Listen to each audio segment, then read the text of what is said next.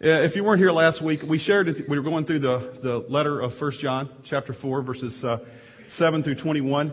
And if you weren't here, you might want to go online to our podcast and listen, because it's kind of a continuation of the process. Last week we looked at uh, some of the verses. We went back the first week and we looked at the overview. This, uh, last week we looked back at verses seven through eleven. Today we're going to be looking at verses uh, twelve through sixteen. And then we'll complete our task next Sunday, the, the after Christmas, the day after Christmas, uh, and looking at verses seventeen through twenty-one and talking about that there in more detail. Um, Time magazine a few years ago had an article, a little brief blurb in there about a nervous motorist in a place called Lambertsville, New, New Jersey. I didn't know it existed.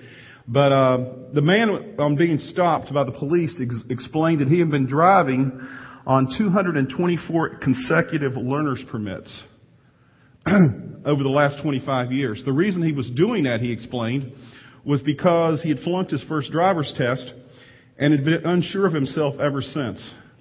And because he doubted he could learn all the rules, so he just kept getting learner's permit after, I didn't know you could do that, after learner's permit, two hundred twenty-five of those, uh, two hundred twenty-four of those over twenty-five years he had driven on those. That's pretty anxious person there. But it sometimes, in a sense, it describes, I think, in a real sense, what some of us, uh, if we were honest, many of us confess that we feel the same way about our relationship with Jesus Christ. We're unsure of it sometimes. We're not really sure that we really are a Christian, that we are a believer. And and we have this uncertainty about it, and so we live our lives in some way kind of tentatively in our relationship with Christ. Um, almost every Christian at some time has to realize this, and we and we have to admit it to ourselves, that we struggle sometimes with this assurance of salvation. Are we really within God? Does God live in us? Uh, you know, it may have been back in college when we had some uh, professor who was not a God-fearing person who uh, railed against uh, the Christian faith. Maybe read a book, or we watched the movie uh, like the Da Vinci Code or something like that. That kind of questions brings into question some issues of the faith, and maybe it caused you to doubt the truth of Christianity. Uh, and then the enemy, Satan, uh, hits us with thoughts like, "How could you be a genuine Christian and have thoughts like that?" Maybe it was during a time of severe trial. It was a time when uh, you, God did not seem to be answering your prayers, and you cried out to God, and and and He seemed to be on vacation, but uh, you just couldn't make sense out of what was happening to you. So you began to doubt God. See, the enemy has all kinds of ways to make make us doubt and to be insecure in our faith.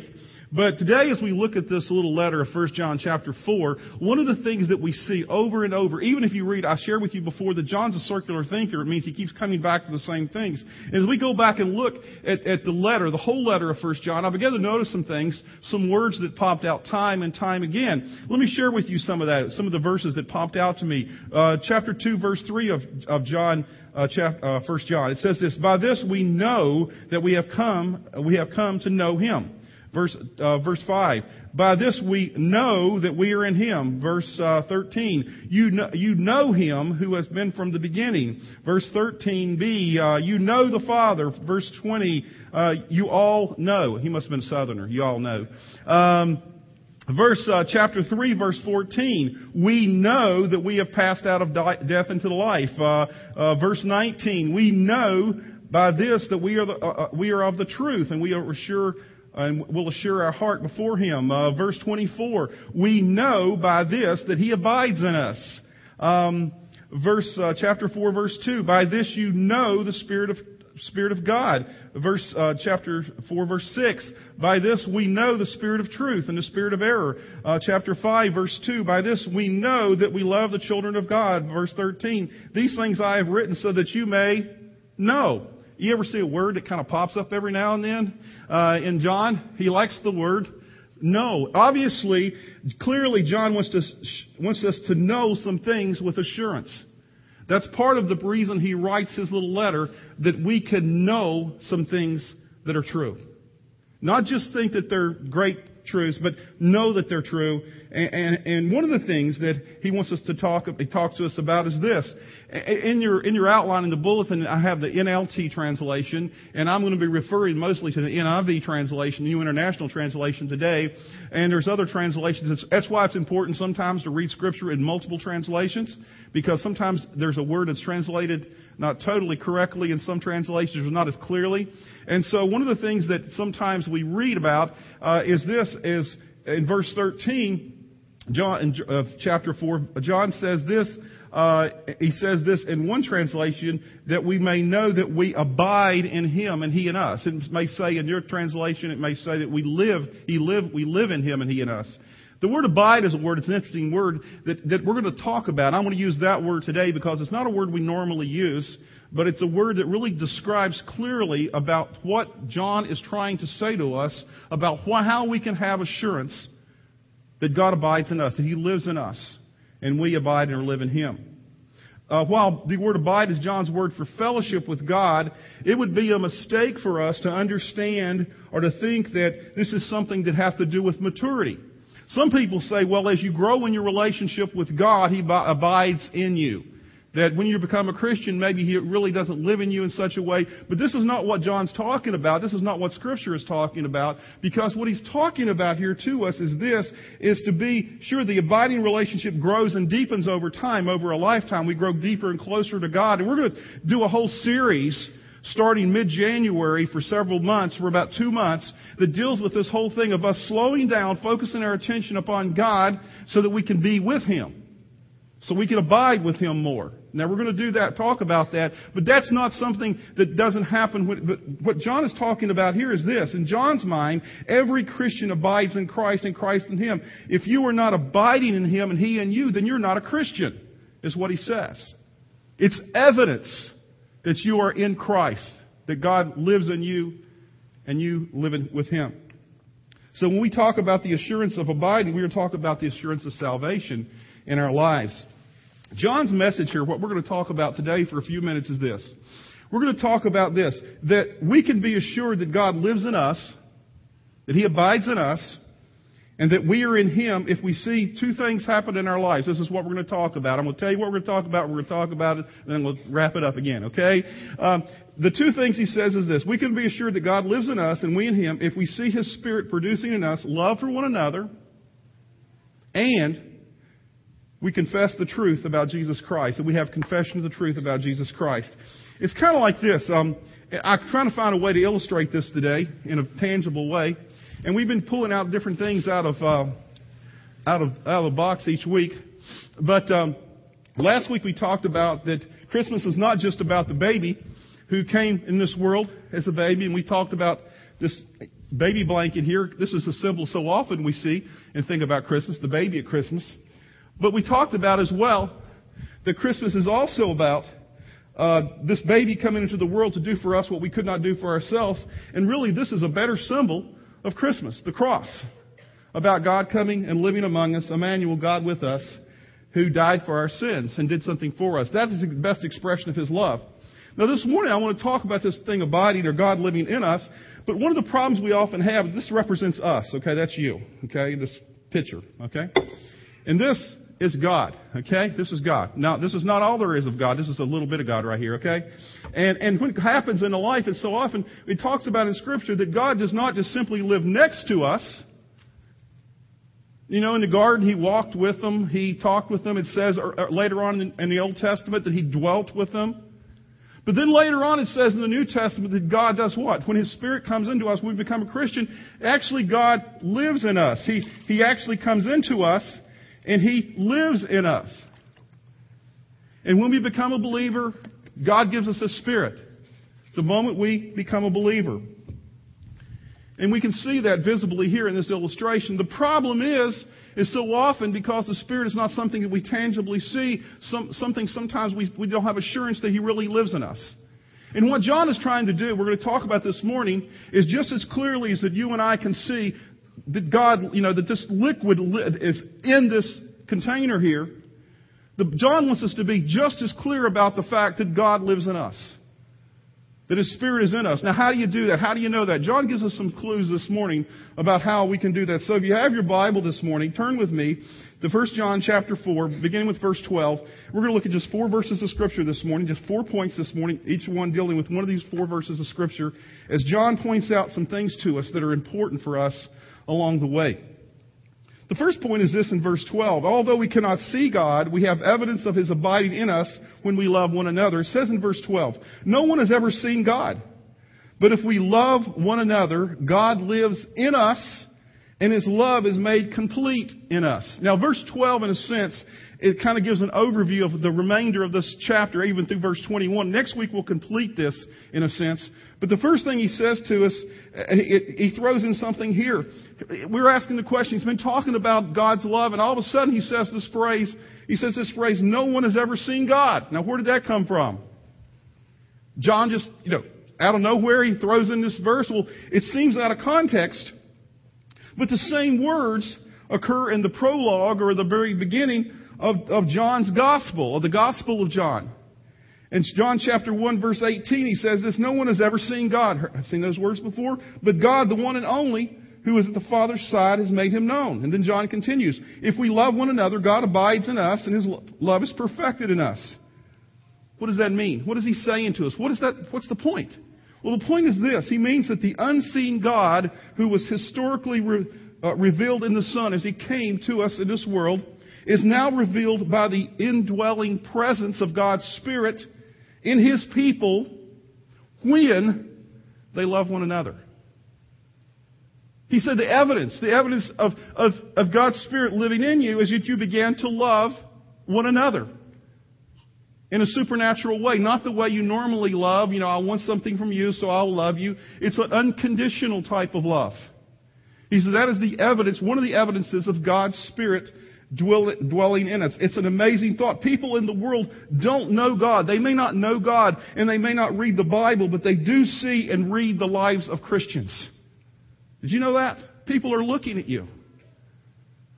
If you call yourself a Christian, people are looking at you. And they're asking this question, are they any different than me? When people look at us and they, and they see us and they, and they interact with you at work or at school, if they see a remarkable otherworldly love in those places in your life, when you interact with people where, where they would expect retaliation or anger or bitterness, when they see something else, that's what they, that's where they see Christ in you. And the only way that can happen in us is every once in a while we can conjure up enough power to do something like that. But on a regular basis, we need God's Spirit in us to, to be able to do that, to, to respond unconditionally in love to people. And so John is saying here to us, one of the evidences of God's Spirit living in us is that we are able to love other people. One of the early uh, writers um, of Christianity said this. They said, he said about Christians, they know one another by secret marks and signs, and they love one another almost before they w- know one another. Another Greek writer, Lucian, said of the early church, it is incredible to see the fervor with which the people of that religion help each other in all their wants. They spare nothing. The church father Tertullian said, it is our care for, it is our care for the helpless, our practice of loving kindness that brands us in the eyes of many of our opponents. Look, they say, how they love one another. Look how they are prepared to die for one another. I wonder how often the world sees us that way as believers. See, John's point is this in verse twelve. In verse twelve, he basically is saying that if, that if we see God's love surfacing in our relationships with others, then we have evidence of God abiding in us. Verse thirteen, he says this. The second point is this. He says that we know that we abide in God and He in us because He has given us His Spirit. Uh, verse thirteen says, we know that we live in Him and He in us because He has given us His Spirit. Uh, the interesting thing is here, and that's why I told you earlier that I gave you in your bulletin outline the N L T, and then I'm reading from the N I V, because in the N L T there's a word missing. I, after study, I found that out. It's not that it's missing, but it doesn't fully ex- explain something here. Uh, in N L T, it leaves the word out, the word of. Because in N I V it says, because He has given us of His Spirit. Now, I didn't think that was, a, you know, of doesn't seem like a very big word, does it? But it is in this context here. That's why we have to, you know, when you study Scripture, don't just read one, read multiple translations and ask what the, why, why there's not certain words there. It says He has given us of His Spirit. The Greek word literally here means, means out of. He, John is looking at something which God has imparted to us out of His Spirit. Namely, truth and love. And in John three, John the, the uh, Gospel of John, chapter three, when Jesus spoke to Nicodemus about the new birth, he said to him this, "That which is born of the flesh is flesh, and that which is born of the spirit is spirit. Do not be amazed that I said to you, you must be born again." Then he says this interesting comment, "The wind blows where it wishes, and you hear the sound of it, but you do not know where it comes from or where it is going. So is everyone who is born of the Spirit." So often we believe the Christian lifestyle, the Christian life, is not only a matter of believing, we believe it's maybe a matter of believing certain doctrines. Yeah, it is part of that. That's not all there is.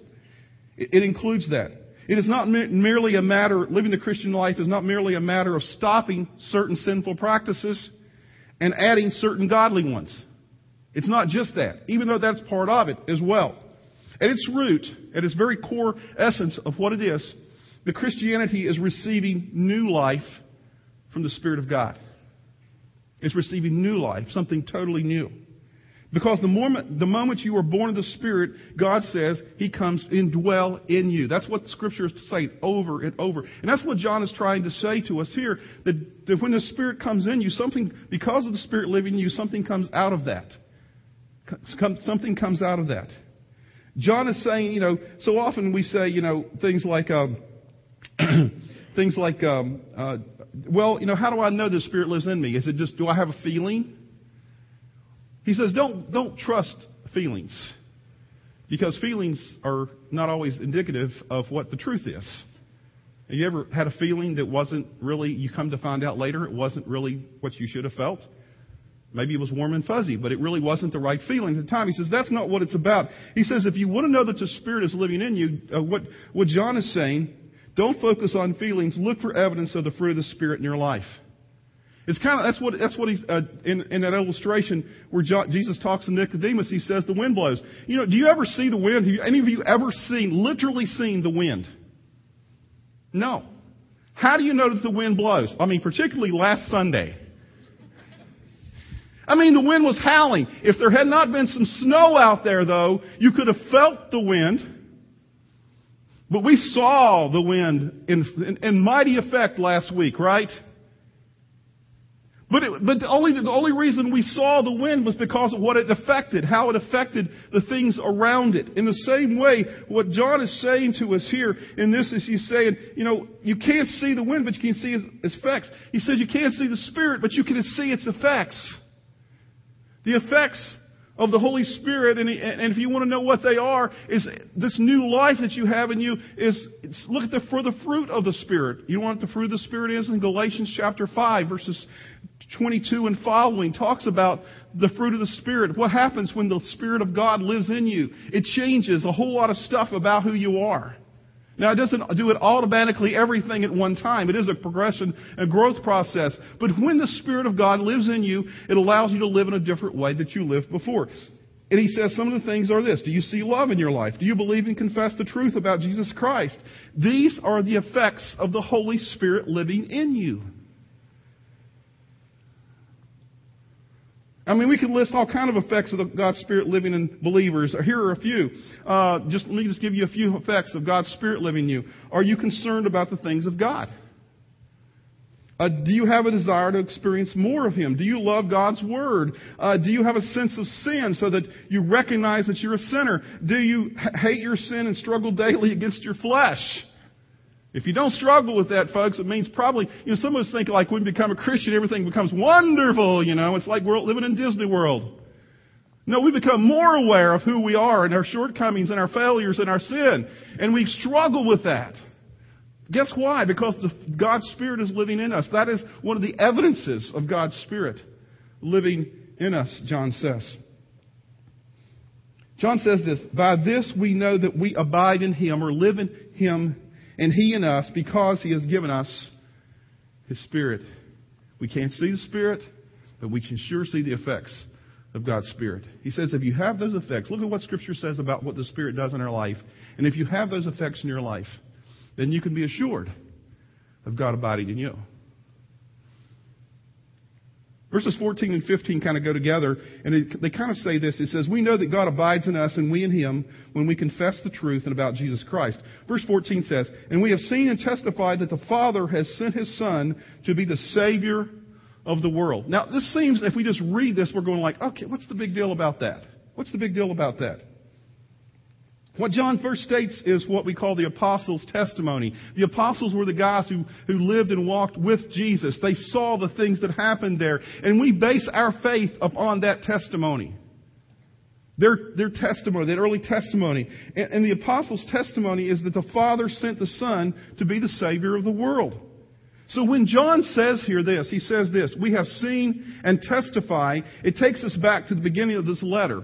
At the very beginning of this little letter of First John, chapter one, verses one through three, this is what it says to us. What was from the beginning, what we have heard, what we have seen with our eyes, what we have looked at and touched with our hands concerning the word of life, and the life was manifested, and we have seen and testify and proclaim to you the eternal life, which was with the Father and was manifested to us. What we have seen and we have heard, we proclaim to you also, so that you too may have fellowship with us. And indeed our fellowship is with the Father and with His Son, Jesus Christ. See, John and the other apostles reported to us their eyewitness testimony of what they saw. They, they walked with Jesus. They saw Him heal. They saw Him die upon a cross. They saw Him crucified. They experienced Him rising from the dead. All those things. And they report it to us. And the thing is, it is vital to affirm that the Christian faith does not simply rest upon philosophical arguments or agreements or speculations or some creative thinkers. It, it doesn't not rest on interpersonal impressions or mystical visions. It rests upon the fact that, that there is a historical testimony of people who experienced God living in the flesh among us. When He came in that manger, that wasn't the ultimate thing. He lived His life, and we experienced all these things so that we can know who God is more clearly. And it's it's false to say that, that Christianity is just uh, a blind leap in the dark. The Christian faith rests on this historic, apostolic witness to the person of Jesus Christ. See, they became convinced that Jesus fulfilled the Old Testament prophecies about God's promised Messiah. And they saw His miracles, they heard His teaching, and they saw Him transfigured in glory on the mountain. And concerning that, Peter, another one of the apostles, said this. He says this in Second Peter one sixteen, "For we did not follow cleverly devised tales when we made Him known to you, the power and coming of our Lord Jesus Christ, but we were eyewitnesses of His majesty." They saw all these things. And so going back to what it says in First John, uh, uh, First John chapter four, verse, fifteen, uh, verse uh, uh, fourteen and fifteen, uh, verse fifteen says this, following along a little bit further. It says, "If anyone acknowledges that Jesus is the Son of God, God lives in him, and he in God." Now, a second, first of all, he says, we can know that we're assured of our salvation, assured of that God is in us, first of all, because the Spirit lives in us and expresses itself through all the fruit of the Spirit. Secondly, though, he says here in verse fifteen, after he says that we have this witness, he says, if we acknowledge that Jesus is the Son of God and that God lives in him, then God lives in him and he in God. What he's saying to us is this. He's saying to us, it, it, let, let me say first of all what he's not saying, okay? Sometimes that's important before I say what he does say. What he is not saying here, what he is not saying here, uh, he's, he's not saying to us that, uh, that God, that God simply, uh, that we simply, because of what we, the words we say, um, are something that we make up ourselves, that we have thought this up, that we became creative thinkers, and all of a sudden we just got to realize there's a God in the universe and that He's there. But what He's saying to us is this. He's saying that, John's point is that if you or I confess that Jesus Christ is the eternal Son of God who saves you from your sins, you didn't come up with that yourself. You didn't come up with that yourself. It is evidence, he says. It is evidence that God's Spirit lives in you. That God's Spirit was working on you and lives in you. You've accepted that as the truth. But not because of your own intellect or because of your own desires, but simply because God's Spirit lives in you. It's throughout Scripture it says to us that only God, God's Spirit can convict us of the need for righteousness, convict us of our sin. God's Spirit is working in our lives to do that, but we have to accept that truth. But it's God's Spirit that is working in us to do that. It's interesting that when Jesus um, asked his disciples in Matthew sixteen, the most important question probably ever asked in the world, uh, the most important crucial question, he asked this question, who do you say that I am? Peter gave the greatest answer of all time. You know, if this was a game show, he would win the game show. You know, he gave the right answer. Jesus said, who do you say that I am? And Peter replied this, you are the Christ, the Son of the living God. And you know what Jesus' reply was? Ding, ding, ding! Great answer! No, that's not what he said. Jesus said this. This is what's so important. This is what supports this so clearly. Jesus said, the reason said, blessed are you, Simon, because flesh and blood did not reveal this to you, but my Father who is in heaven. See, he's saying to Peter, he's saying, Peter, you know, my Father, as his Spirit lives in you, he revealed this to you. This is not something you came up with yourself. You can't come up with stuff like that. And so what he's saying to us, this is John's point here. If in your heart you truly believe that Jesus is the Son of God sent by the Father to be the Savior of the world, that he is your Savior, if you truly believe that, you didn't figure that out on your own. God revealed it to you by his Spirit. Your confession is evidence that God abides or lives in you, and that you live and abide in God. Then God, come, then John comes back to the theme finally in verse sixteen that he begins with, the theme of God's love. Last point, verse sixteen. It's this: when we know and believe God's love for us, and we abide in love, we abide in God, and God, He in us. In verse sixteen, and so we know and rely on the love God has for us. God is love. Whoever lives in love lives in God, and God in him. It is important here to, let me, let me just slow down a second and let me just say something else that's important here.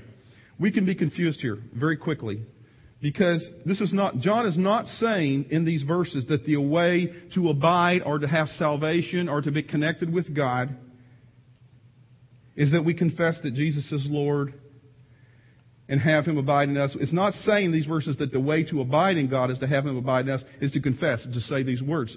Rather, he is saying that if we do these things, if we confess that Jesus is Lord, it is evidence of God's abiding in us. That's not what makes, it's not our words, it's not something we do. Once again, once again, what is, what is God, what is Christmas all about? It's about a present, right? It's about a gift. Now, we'll give gifts to all kind of people this Christmas that have that they don't deserve, right? Everybody we give a gift to deserves it, right? They earned it. You don't look like you're nobody's agreeing with me with that, you know? No, I mean, we give gifts to people because they don't deserve it, even though our kids don't always deserve it, and we don't deserve. You know, if we got what we deserve this Christmas, we would get what? Nothing. Nothing. Maybe that's what we should get. Nothing. But the issue, what he's saying here, is not because you say these words, I confess you, Jesus is Lord, is that is what not what saves you. That's not what causes God to abide in you. What he's saying here, it's the evidence of God already abiding in you when you confess. Does that make sense? Hopefully, somewhat. He's saying that if we do these things, it's evidence of God's abiding in us and us in Him. When, when John says we have come to know and have believed, he uses a verb tense, and I don't like to always do this, but he uses a verb tense, the Greek perfect, that means we have come to know and believe in the past with continuing results in the present and future. Now, Dan Haney will know exactly what I'm talking about. He's taking Greek right now. But it's, it's, it's let me say that again. What he's saying here, this, the verb tense, if you want to be kind of, what it's saying here to us literally is we have come to know and believe in the past at some time, with the continuing results in the present and the future. Faith is not a blind, a blind leap in the dark. It's based on knowledge. John and the apostles came to know and believe God's love for them in the person of Jesus Christ and His voluntary sacrifice on the cross. And then John simply repeats what he already said to us here in verse, uh, he'd already said in verse eight that God is love. He simply says that. He says, after all this, he said, what I want to assure you of is this, is that you can know that God abides in you, and you and Him, because God is love. And God's love is so powerful, He doesn't want you to go around in fear all the time, and we're going to talk about that more next week. that how that love is perfected in us, how it's made complete in us. That's what the word perfected means. He basically is saying to us here, because God is love, He wants us to be have assurance. He doesn't want to live in fear. And He's assured us through His Spirit and the evidence of His Spirit living in us and the effects of that Spirit. And secondly, because we can confess and affirm that Jesus is our Savior and Lord. And that's evidence of the Spirit as well, that God lives in us. Assurance that God is for us and that we are in Him. You know, one of the things that, um, that sometimes it's, we struggle with is we say, well, I do believe in Jesus as the Son of God and as my Savior, but I don't have strong faith. I often have doubts. I do abide in His love. I, I live in His love. I try to, and I seek to be the channel of His love to others, but I often fall short. And we struggle with that, right? Let's just be honest. And so how can I have assurance that I abide in Him and He abides in me? As we as we see throughout First John, if you read all of First John, the the issue is not perfection. The issue is direction. The important questions are like this. What do you do when your faith wavers? What do you do when your faith wavers? Do you reject God, you know, out and, and never go back? But do, or do you come before the Lord in confession, asking Him to strengthen your faith? You know what that's evidence of? According to Scripture, God's Spirit living in you. If that's your response, not perfection, but direction. What do you do uh, when you when selfishness dominates your life rather than God's love? Which direction do you go in? Do you do you, you ask God for forgiveness for, for that selfishness? Or do you just go on and become more selfish? Do you grieve over the hardness of your heart and ask God to fill you with His Spirit, to produce the fruit of the Spirit in you? What do you do? See, fruit is not an instant product. Fruit is fruit has to grow in our lives. It takes time and cultivation. Faith and love take time to grow. John wants you to know that if you have these qualities growing in you, you can be assured that God abides in you and lives in you, because that's the way God is. God wants you to know that for certain. He doesn't rule by fear. Remember, we talked about for God is love. It's the overarching characteristic of who He is. It it it it it, it, it is part of every part of who He is, even His judgment. And even His righteousness, it's it's part of who He is. He wants us to love Him. And I think the greatest gift that we can be possibly given at this Christmas, for those of you who are already believers who are struggling with doubts, is that God can give you the gift of assurance. That He lives in you.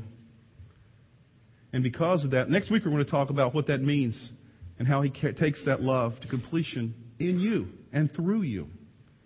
Because the last verses seventeen through twenty-one talk about this whole thing of how, well, yeah, God loves you, but we He wants to live through in us and through us. And how the greatest thing in the world, the greatest gift that anybody could give us is the gift that God gives us at Christmas of His Son, who allows us to love the way He loves. Not perfectly, we're, because we're not God, but imperfectly and in a new direction. And because of that, He gives us new life because of His love. Let's pray. Thank you for listening to Great Oaks Community Church's weekly podcast. For more series and podcast information, go to great oaks c c dot org.